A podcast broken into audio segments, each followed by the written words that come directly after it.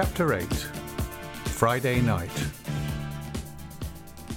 The most extraordinary thing to my mind, of all the strange and wonderful things that happened upon that Friday, was the dovetailing of the commonplace habits of our social order with the first beginnings of the series of events that was to topple that social order headlong.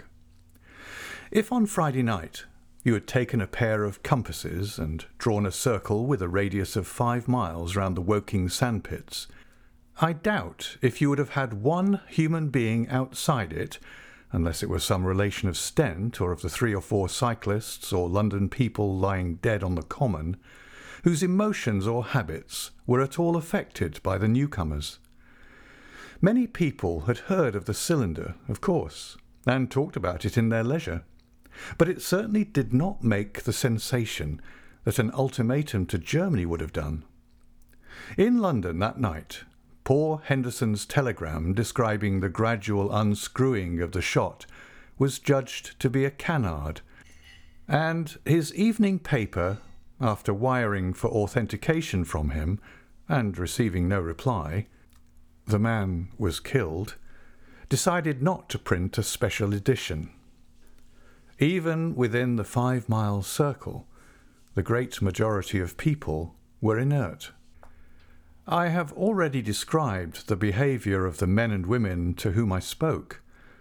All over the district, people were dining and supping. Working men were gardening after the labours of the day. Children were being put to bed. Young people were wandering through the lanes love making. Students sat over their books.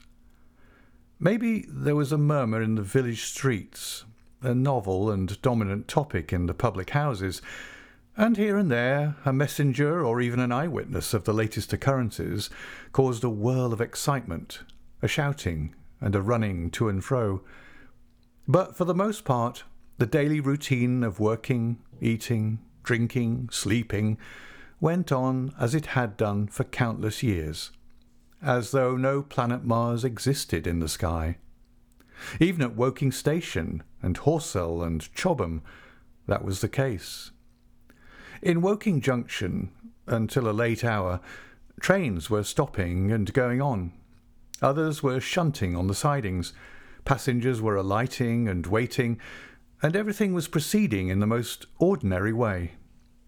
A boy from the town, trenching on Smith's Monopoly, was selling papers with the afternoon's news. The ringing impact of trucks, the sharp whistle of the engines from the junction, mingled with their shouts of Men from Mars! Excited men came into the station about nine o'clock with incredible tidings, and caused no more disturbance than drunkards might have done. People rattling Londonwards peered into the darkness outside the carriage windows and saw only a rare, flickering, vanishing spark dance up from the direction of Horsell, a red glow and a thin veil of smoke driving across the stars, and thought that nothing more serious than a heath fire was happening. It was only round the edge of the common that any disturbance was perceptible. There were half a dozen villas burning on the Woking border. There were lights in all the houses on the common side of the three villages, and the people were kept awake till dawn. A curious crowd lingered restlessly, people coming and going, but the crowd remaining, both on the Chobham and Horsell bridges. One or two adventurous souls, it was afterwards found, went into the darkness and crawled quite near the Martians, but they never returned, for now and again a light ray, like the beam of a warship searchlight, swept the common, and the heat ray was ready to follow. Save for such, that big area of common was silent and desolate, and the charred bodies lay about on it all night under the stars, and all the next day. A noise of hammering from the pit was heard by many people. So you have the state of things on Friday night, in the centre, sticking into the skin of our old planet Earth like a poisoned dart, was this cylinder. But the poison was scarcely working yet. Around it was a patch of silent common, smouldering in places, and with a few dark, dimly seen objects lying in contorted attitudes here and there. Here and there was a burning bush or tree. Beyond was a fringe of excitement, and farther than that fringe the inflammation had not crept as yet. In the rest of the world, the stream of life still flowed as it had flowed for immemorial years. The fever of war that would presently clog vein and artery, deaden nerve and destroy brain, had still to develop.